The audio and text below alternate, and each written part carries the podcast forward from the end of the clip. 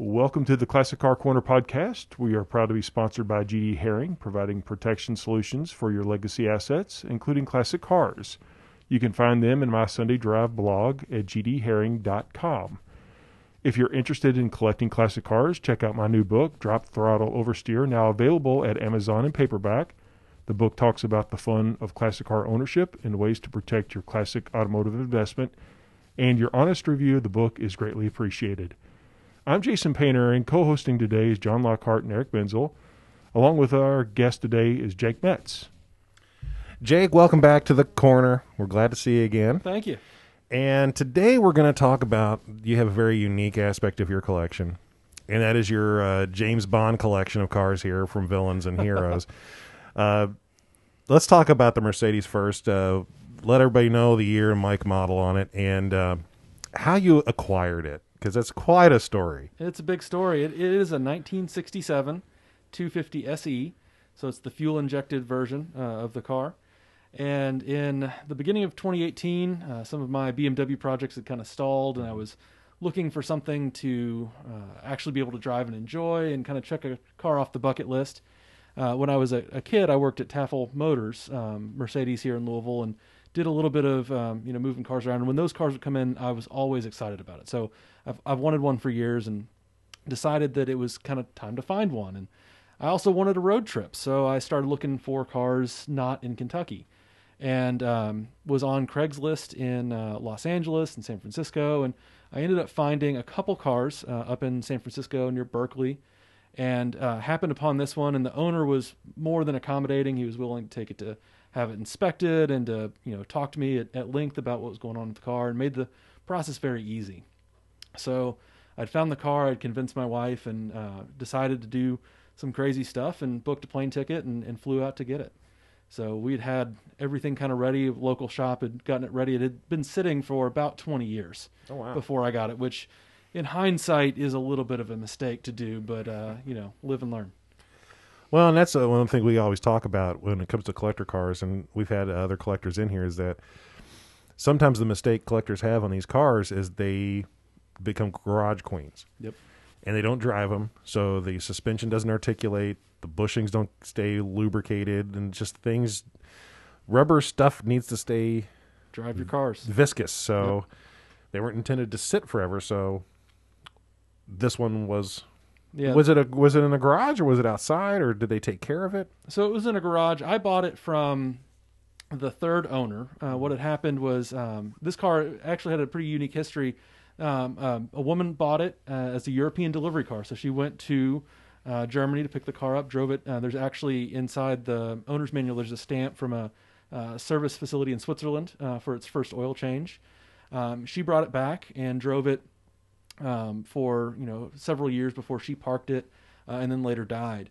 Um, her nephew ended up getting the car uh, and had it for most of its life, um, and he never really did a whole lot with it. He kind of drove it some, but uh, it wasn't really his thing. And um, they actually they told a neat story. Um, the niece and nephew of, of the woman that bought it uh, when she came back with said, "Why didn't you buy a Cadillac?" Because in the '60s, Cadillac was was it, right? Mm-hmm. And she said Cadillacs are too flashy, so I bought the Mercedes, which I think is is just really funny because yeah. it's a pretty flashy car. But mm-hmm. um, it it sat in that garage, and then his neighbor actually bought it. Um, he had seen it kind of peeking out over the years, and approached him and made an offer, and he owned it for just about a year. Uh, and before he decided he wanted to do something different and, and uh, listed it on Craigslist. Very cool. Yeah. And uh, you know, I said James Bond on here. This this this Mercedes was seen in Octopussy. John, what else was it in? For your eyes only. And we'll come into the other car that was also in those two cars here in a little bit. So, so you end up, you're like, okay, you make a decision. I'm going to California, and the wife said, "What?" she, uh, I, I, expected a little bit of pushback, but she was uh, completely on board. Very cool. Um, she knew it was a car that I've been after for a long time, and uh, was excited about the adventure. So, um, unfortunately, she couldn't come out with me. So I, I ended up, uh, she dropped me off at six o'clock in the morning, got on a plane, uh, and I met a friend. Uh, I have a friend in, in, Indianapolis who met me out uh, in San Francisco. We got in right about the same time. The seller came and picked us up, and I actually spent uh, the first week driving down the coast, down Highway 1, with my good friend Ben. so we did all the San Francisco things and kind of just made a, a leisurely trip uh, south towards Los Angeles to see some other friends. Uh, and it was that was the best part of the trip by far. Um, got to spend, uh, you know, the Highway One if you can do it. Um, I know that's a bucket list uh, kind of drive for a lot of people. Do it as soon as possible. Uh, it is uh, one of the best drives that you can make, uh, and if you have the time to do it and do it over a couple days, it's it's way better. Uh, but we were able to stop and see the redwoods and uh, spend time, you know, enjoying the Pacific Ocean and all the views, uh, and that was was really unforgettable.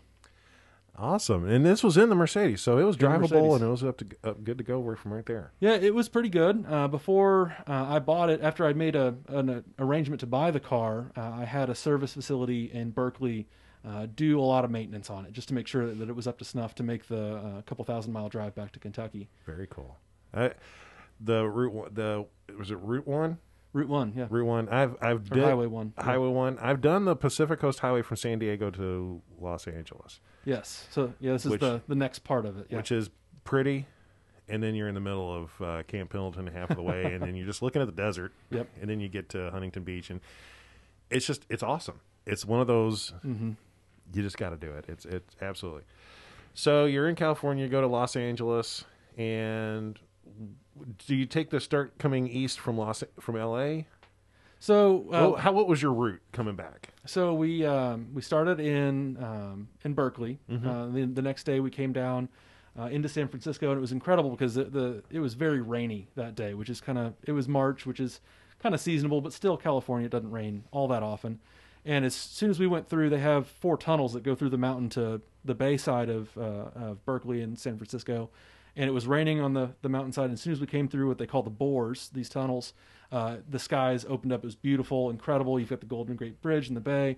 Uh, but we came down um, and and drove the whole way down and stopped in uh, in Monterey in a little town called Pacific Grove, which is uh, I'm convinced the best place in the United States to be.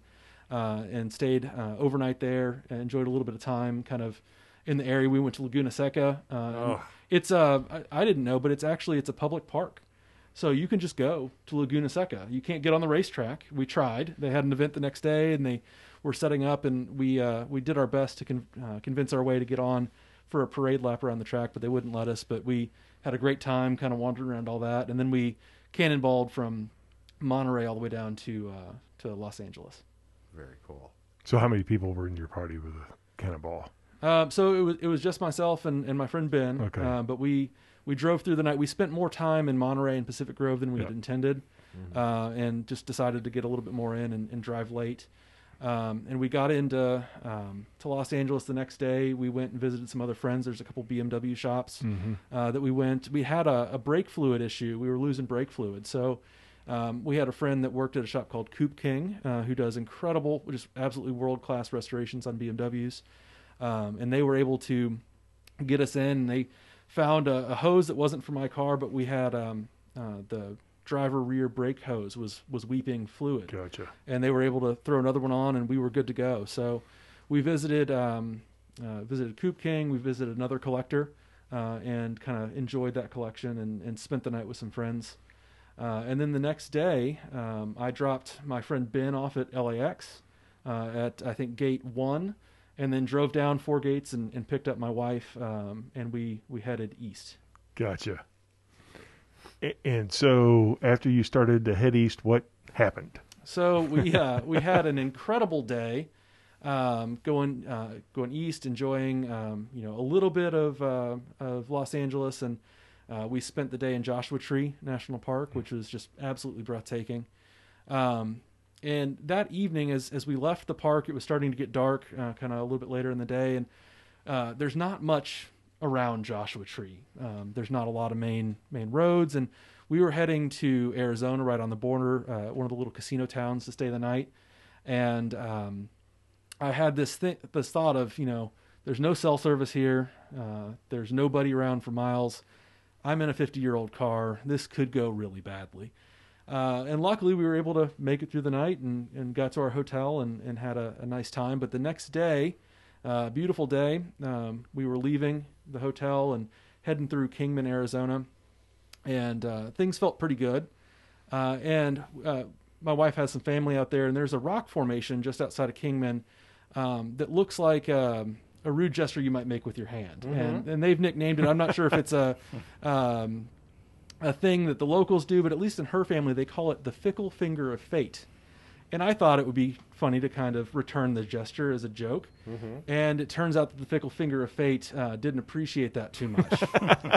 so uh, a couple uh, couple hours into our drive, um, we just passed Kingman. We're on the way to Flagstaff uh, to spend the night, and the car started to lose power. Kind of went in and out, in and out and all of a sudden we were at the bottom of a very very long hill on uh, I-40 um, and uh, had to walk you know people talk about going to school 15 minutes uphill both ways had to walk about uh, 20 minutes uh, uphill to get a, uh, a cell signal and to get AAA on the way uh, and uh, luckily we were able to get a, a tow truck in and took a nice long two hour ride two and a half hour ride to Flagstaff Wow. How about that? So, uh, so you're in Flagstaff. yeah You get the car towed to Flagstaff. Is it with you? And Yeah. then you call U-Haul. I think is that the story? Well, we had the t- uh, the the car towed to the Mercedes dealer in Flagstaff, and um, if I'm remembering correctly, this was the oldest Mercedes that they had had at that dealer. It's a relatively new dealer, and uh, but this was the oldest one that they'd seen, and um, they they really tried hard to fix it. Um, but the these cars, even though they you can work on them and most things pretty well, there's still some some systems that you really have to know how things work uh, to understand it. And so we had planned on spending one night in Flagstaff. We ended up spending three, um, and made the decision that you know we had to we had a deadline to get home and, and go back to work and see our families. And uh, we made the decision to uh, to find a U-Haul truck and trailer and uh, try to press on. Gotcha. So you rented this U-Haul though, right? Mhm. And then you personally haul that car back on the back of this U-Haul, and and that took an extra couple of days, I'm sure, right? We still made it back on time. Okay, well, good. um, but uh, we had planned to to go from Flagstaff to Louisville in the, over the span of uh, four or five days. Okay. And since we spent three days in Flagstaff, we had about two days to do it. Gotcha. So we um, we drove what essentially was a very poorly aligned sail across uh, across the country, uh, towing a, a very old Mercedes, uh, and it was um, not the way that I would have preferred to see the country, but it was still a, a, really nice trip, uh, even even on behind the wheel of a U-Haul truck. So what was the uh, the culprit? the culprit. So it ended up being there's a relay uh, that controls the uh, opening and closing of a valve on the back of the fuel injection pump, and it wasn't opening properly to allow fuel to come in. And even though it was getting some fuel, so we we verified that there was some fuel, it wasn't enough fuel pressure to do the job to make the engine run. Interesting. And there's this other rock formation when you go through uh, the mountains of Kentucky. There's two hands. It looks like they're praying, and when you come back, it negates the things from the the finger of fate. Yeah. That's right. Well, it sounds like a long trip, frustrating trip, especially uh, going out there. But you know, uh, trips like that build character, Sure. and uh, you're still talking about today. And so. I'd do it Uh, again in a in a heartbeat. It most was, people would. It was great, and you know, it's um, in in thinking back on it, you know, if it had, everything had gone perfectly, it wouldn't have been nearly as interesting. Uh, I do wish that there had been, you know, that kind of right off into the sunset kind of moment that wasn't in a U-Haul, uh, but it's still uh, it still was fantastic. It makes it an adventure. I Yeah. mean, how many times do you hear? I mean, in your life, you can say, "Well, let me tell you about this adventure we took," and that's awesome. Yeah, uh, that, that's really living. Absolutely. And you know that you're a car enthusiast when you'll go through that much. You'll do that for your kids, but when you do it for your car, right. hey, you're one of our people. S- s- so I got a question for you. Yeah. Because I've bought cars out of town before, but I've never gone out to get them to bring them back. Because Right. obviously I don't know a whole lot. Just out of curiosity, uh, what kind of questions did you ask the seller prior to purchasing your ticket? What made you confident enough to say, okay, I think from what I'm hearing from this guy, it sounds like this car is going to make it. And obviously, yes, to underscore, it's a 50 year old car. Yep. It, it can run great one second, and then the next second, Well, you've got a relay that's not working. It ran great for about 1,600 miles, and then it didn't. Right. But yeah, um, so really, it's a lot of the same questions that you might ask somebody um, locally uh, when you buy any car, but especially an old car. Mhm. You're not just buying the car; you're buying the owner as well, the previous owner. Yep. Um, so a lot of questions that you know you ask about the condition, about you know uh, anything that might be important. Has it been smoked in? Is does it have rust? Does it run well? You know, is you know, does it shift funny? You know, all that kind of standard stuff. Of course, you ask. Um, but I asked a lot of questions about, you know, um, who this person was. Why did they buy the car? Why do they want to sell the car? What have they done and enjoyed about the car? Mhm. Um, some things that you might not normally think about to try and understand what was their relationship with it. Uh, who are they as a as a person, as an enthusiast, especially when it comes to old cars Sure. um, and can you trust them? And that was really what sold me on this car as opposed to another that I was seriously considering. Um, both very similar cars, both in, in good condition. Uh, but the person that I bought this car from was very forthright. He was willing to answer my questions and talk to me. He was willing to take it to have an inspection. Um, and um, you know make those recommendations and, and Mhm. go through that. So that was really what did it for me. If it hadn't been for the seller, uh, I probably wouldn't have taken the trip. So, so you said he was willing to have an inspection. Did it? Was it in fact inspected? Did he? Did you Mhm. take? Okay. So, Yeah. did they do a hundred point inspection on this car? I mean, what what what did they do uh, to Yeah. to maybe ease any insecurities? It was nice. Uh, so they did a fairly standard inspection. You could probably call it 100 point. I'm Okay. not sure exactly how many things they looked at, but um, I had. Uh, and the big thing is, you know, you can take take it for anywhere, and the inspection's as good as the person doing the inspection. So uh, I found a shop that specialized in older Mercedes. Uh, and had them do that, and they they were able to put eyes on it, and really um, more than anything, they were able to verify that what I had been told was true um, and that was a big benefit as well Mhm. as to really get into some of the nitty gritty of um, you know the condition of some of the stuff that's a little bit more than surface deep. Right. Gotcha. So Yeah. it, I did have them. Um, you know, they they uncovered a couple things that needed to be done. Mhm. Uh, and before I, you know, took on the trip, I had them do uh, a not unsubstantial amount of work Mhm. to try and get as much as possible ready Right. for the for the drive. Well, one of the questions that I'm asked a lot is, aren't you afraid about buying a car that you don't know a whole lot about? And one of my ways of trying to reduce any of those insecurities are, well, I do have a checklist. I have Mhm. these points checked out, especially if it's a car that's sight unseen that I'm trusting is going to be uh, in good mechanical and cosmetic shape. So I was just I was just curious if you had any specific questions.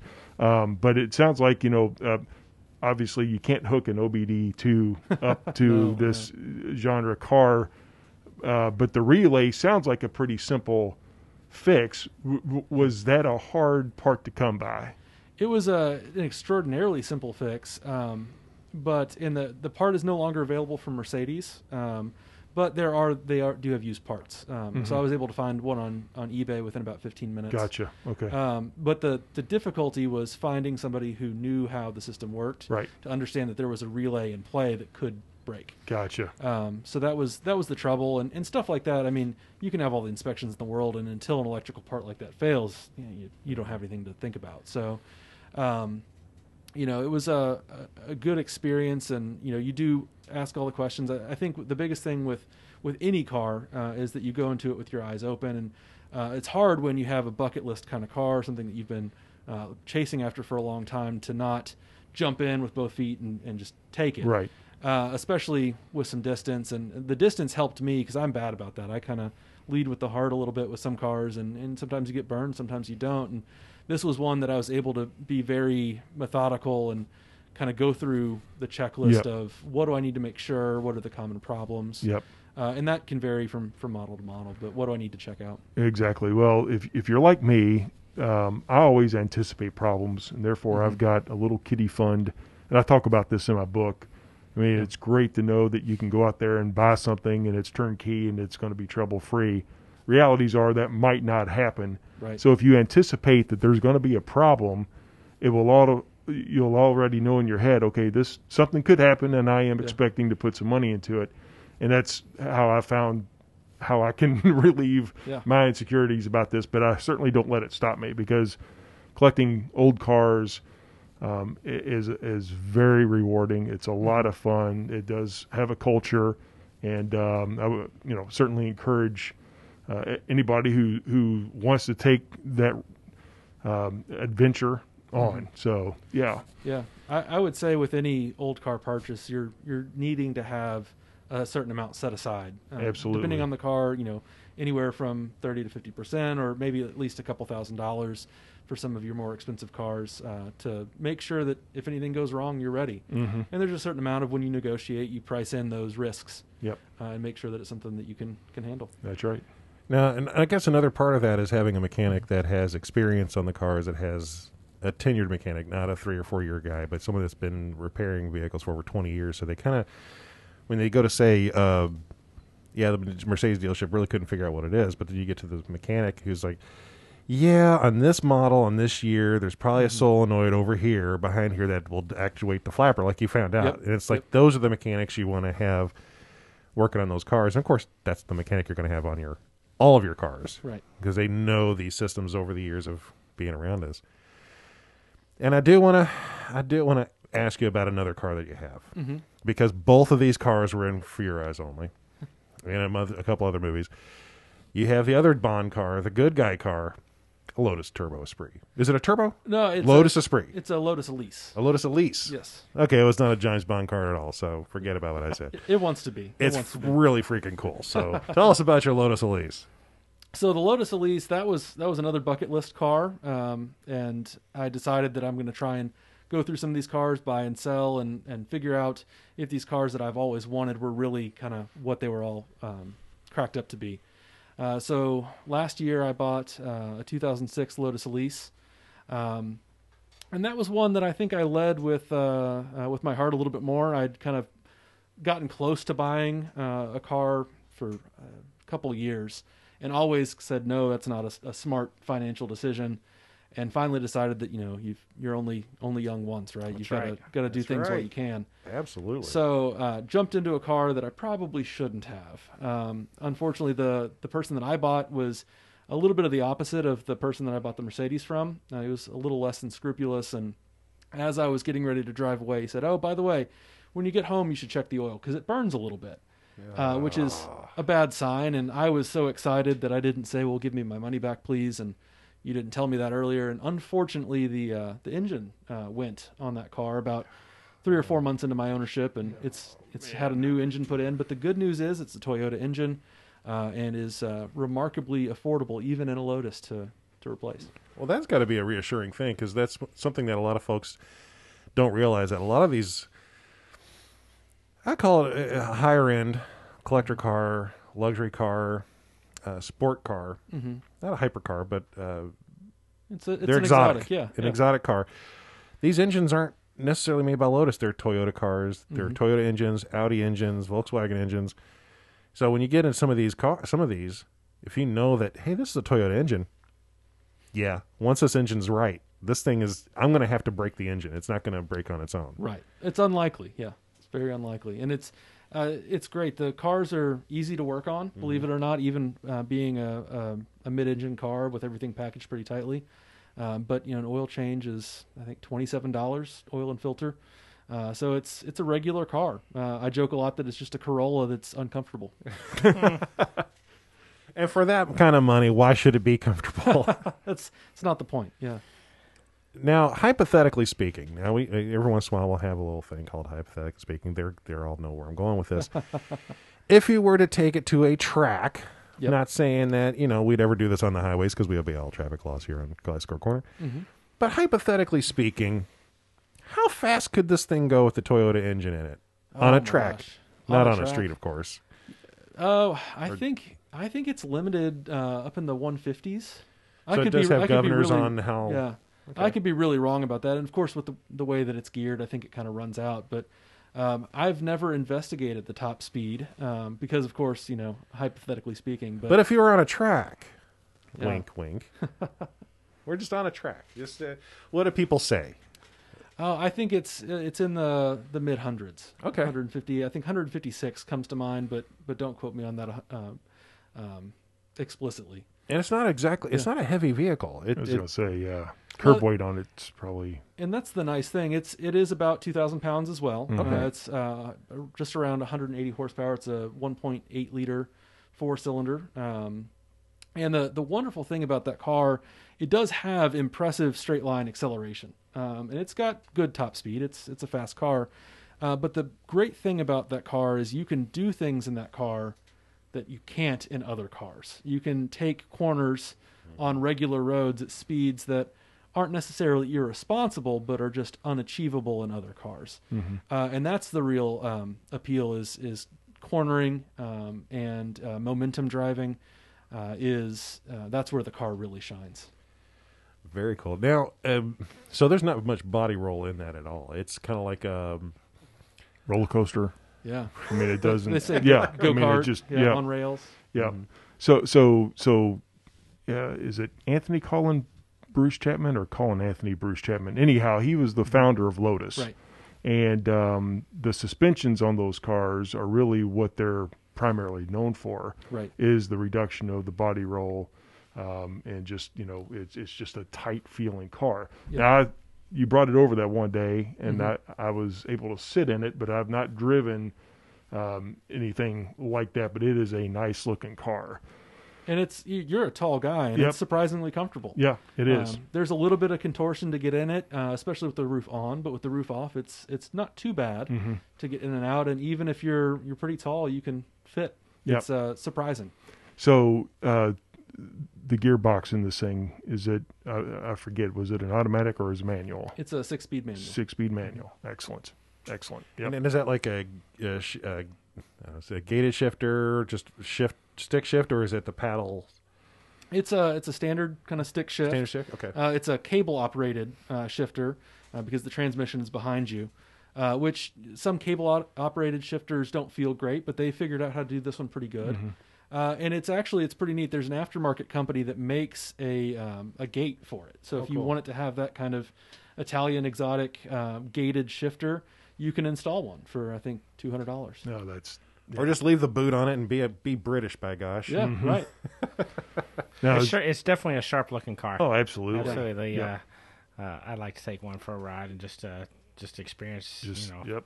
it's an incredible amount of fun. Um, and the the thing about the Lotus is, you know, when you're not hypothetically speaking and you're on uh, on real roads, uh, the Lotus is great at reminding you how much fun you're not having, uh, and that's the real trouble. I uh, I like to drive mine as much as I possibly can. Um, but uh, it, it's hard to keep it within the realm of responsibility because it's always the devil on your shoulder saying, "I can pass that car, I can go a little bit faster," uh, and it's uh, it's just a riot. The exhaust note says, "This sounds really good when you push the pedal down this far. You know what? If you push the pedal down further, I sound even cooler." That's right. That's right. So, uh, what do you wish you may have known before purchasing this vehicle? Uh, Were, were there have there been any surprises owning this car?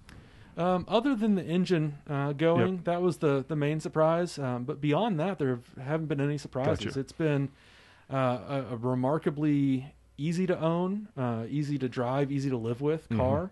Um, in the realm of exotics, a lot of people kind of tease it. It's you know, it's my first supercar is what people kind of call it. It's like the play school of of uh, high end uh, exotics, and it's it's really not a high end car. It looks like it, um, but it's they're they're very regular in the way that they're put together. Um, so it's been it's been pretty straightforward, which has been a really nice experience. Especially uh, British cars, especially don't have a great reputation as something that's easy to live with and reliable. Um, I think my case of engine failure is pretty atypical. Most of these cars, uh, when they are driven, can be driven up to you know 80, 90,000 miles without much issue, um, and they're they're just remarkably easy to, to be with. Well, that's good to know. And and you know we're in Kentucky, Mm-hmm. obviously. Um, I believe you um, made mention that you know for it to be serviced by Lotus, it uh, the closest one is actually in Indianapolis. Is that correct? Yeah, there's a, a great dealer, Gator Motorsports in Indianapolis. Um, there are a couple dealers. There's one in Nashville as well as I think Columbus, Ohio. Um, but Gator has a, a really great uh, reputation in the Lotus community. The owner um, was actually asked by Lotus to start a dealership because he was such an enthusiast. Um, they wanted him to to represent their brand, and he's done a great job. They employ really top quality people and um, are very easy to deal with. Uh, it's been a great experience. That's great. I'm glad to hear that. So, I, and not to not to move away from the Lotus or anything, but fi- and uh, a final thought here of the you have your a really cool collection of cars that you have right now. Is there anyone out? Is there any car out there right now that you're looking at that not necessarily right now, but down the road, it's like eventually I'm pointing to the stars. I want that one someday. What what what would that car Oh, be? That's a good question. Or what would what would be a couple of those? Like if there's one or two, that's like, I want that one someday. What would that car be? That's a good question. Or what would what would be a couple of those? Like there's one or two, that's like, I want that one someday. What would what would My heart really needs me to be in that one. Even for the weekend, I need that one. I've uh, that's a great question. I've been trying to, um, you know, narrow down that bucket list of cars. I've I've gotten the 2002s. I've had a, a 65 Mustang, uh, the 67 Mercedes, and the Lotus have been really the kind of the core group. Um, I think the the kid in me really wants to drive a, a an early Viper. Um, that is one that I think if the the Lotus went away, that I'd like to look into a Viper. Uh, maybe for just a little bit because I, I don't have that much of a death wish. Um, but that's I think that's kind of the last bucket list car to to get into. Um, First year of the Viper was 92, am I correct? Uh, might have been 92, 94, something Okay. like that. I Yeah. um, I think the the one that everybody wants because you get actually real windows for the first time and some some other things are like the 96, 97 Gotcha. model. And, Yep. um, I remember being uh, a real little kid seeing you know blue with the double white stripes doing burnouts, and I said that's that's it right Mm-hmm. There there. you go. Um, I think for me, and, and this is a, it's a weird thing because um, you know you kind of imprint on different cars and cars take you back. I had a neighbor that had a '89 um, Mustang. It was white, uh, Wimbledon white with the red trim. It had the taillight louvers, uh, and it was the slickest thing that I'd ever seen. And I don't really love those uh, Fox body Mustangs, but that car, I, I want that exact car in my driveway one day. There you go. Yeah. Very cool. Yeah, there's no wrong answer to it. So Yep, I mean, that's it's- right. That's the cool thing about it. That's right. Well, uh, Jake, thanks for joining us here at the Classic Car Corner podcast. Uh, please take a second to hit the like button on Facebook and leave us a review. Reviews are the most powerful way you can help us reach more people. Thanks for joining us here, and uh, until next time, thank you.